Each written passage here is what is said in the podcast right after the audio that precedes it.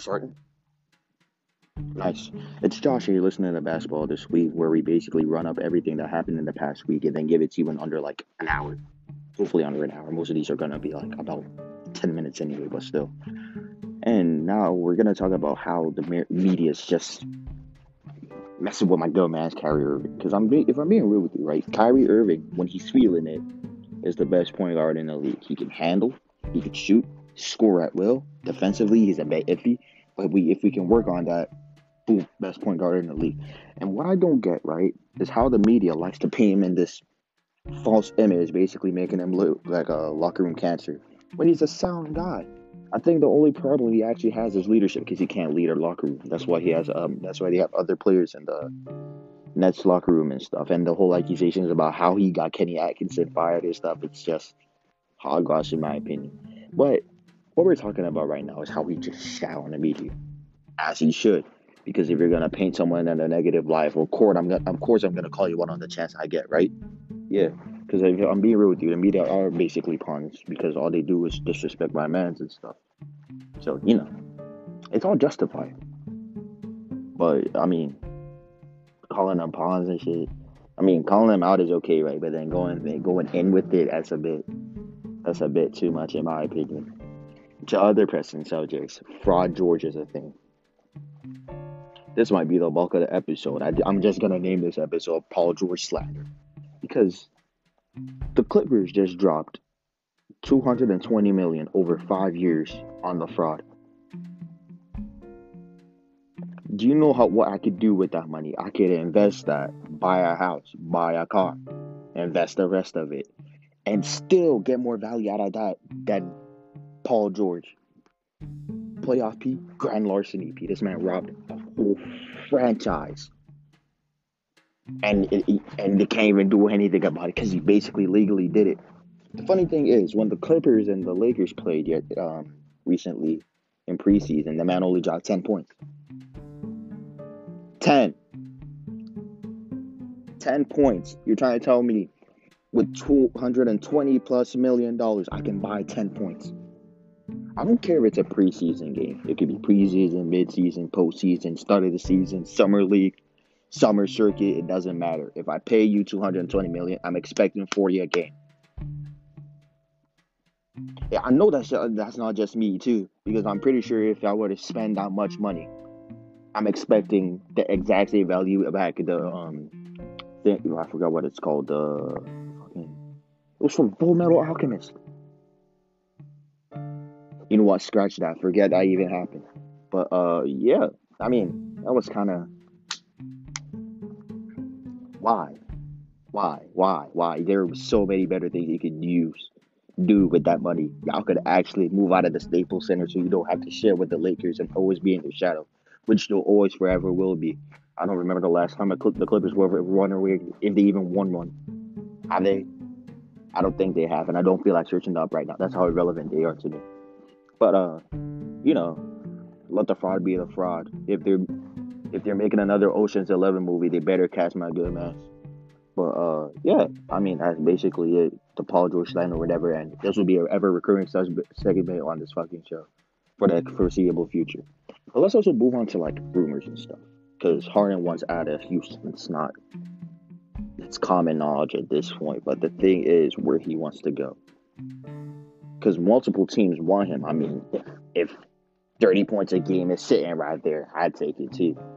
But the only problem is, right, what the teams have to offer. The, Bucks can't give anything away because they're, they're still yet to hear from Giannis if he's going to re-sign.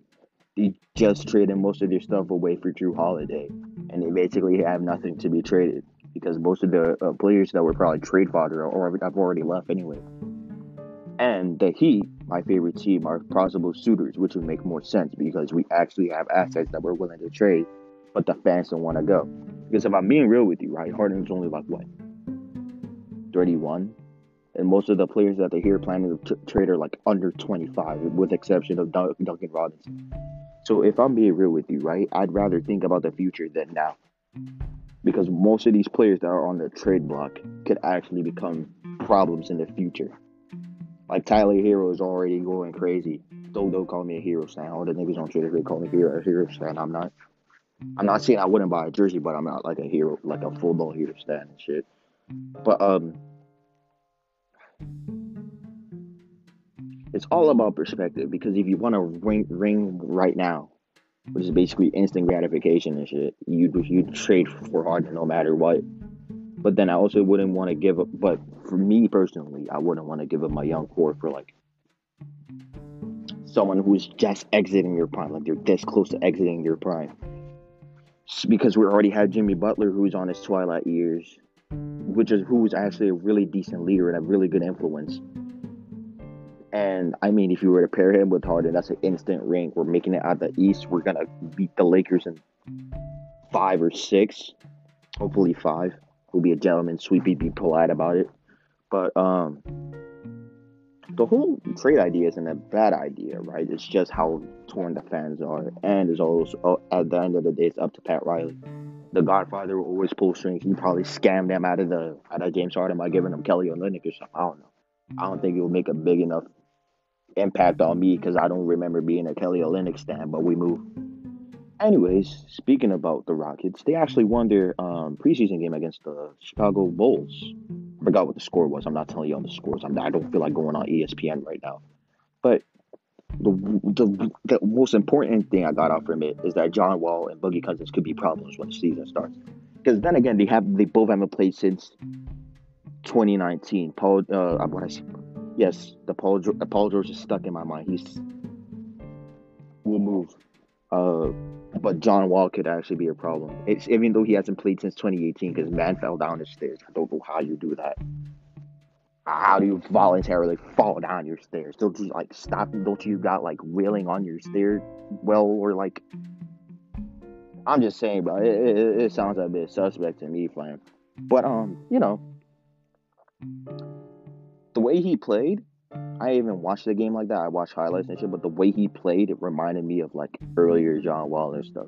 But then now here come the, the Houston fans saying, "Oh, we scanned Washington. They got Westbrook.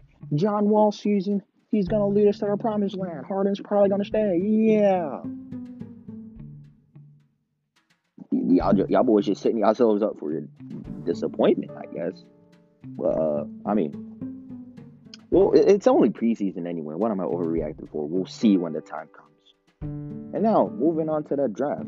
Here's one thing that annoyed me about the draft, right? And why why I don't like that draft as much as I used to in, the, in recent years. How does Myles Powell go undrafted? Like like that joint that shit still don't sit right with me. How does he go undrafted? Because if I was if I'm being real with you, he was probably the best college player last season before Miss Rona came in and ruined everything. So I'm still wondering how he went undrafted. Like, can someone explain that to me? And the fact that he's on a, a one of those contracts where it's like, oh yeah, if you don't perform, we're not going to sign you, which is pretty messed up to me in my opinion because Myles Powell could actually be a problem too. Like I'm being rude, I could see him dropping 50 in a game if he gets time on the Knicks, who actually need a decent score because RJ Barrett is a bust. Like there's nothing you can tell me. RJ Barrett is a bust. This uh, this man is, is I don't know who's a bigger fraud, him or Paul George. I'll let y'all boys decide that. But um, speaking of the Knicks, they actually won a game. Shocking, in it? Obi Toppin, right, was one of the was a steal because I was expecting that boy to go top uh top five. I was like a Dayton fan for a season just because of him, but he dropped to eight. New York got him. Hopefully they don't mess him up. You know, because because that's what the Knicks do. That's the Knick way. That's that's that's just how the, the cookie crumbles when it comes to New York. I, I feel like New York as a as a state cannot run a team properly because the Giants and the Jets exist. Then the Knicks, they got lucky with the Nets. But apart from that, yeah, the, the the whole state of New York sports is in shambles, to be honest. And Tom Thibodeau is actually feels comfortable in at New York because because his coaching was top notch and shit.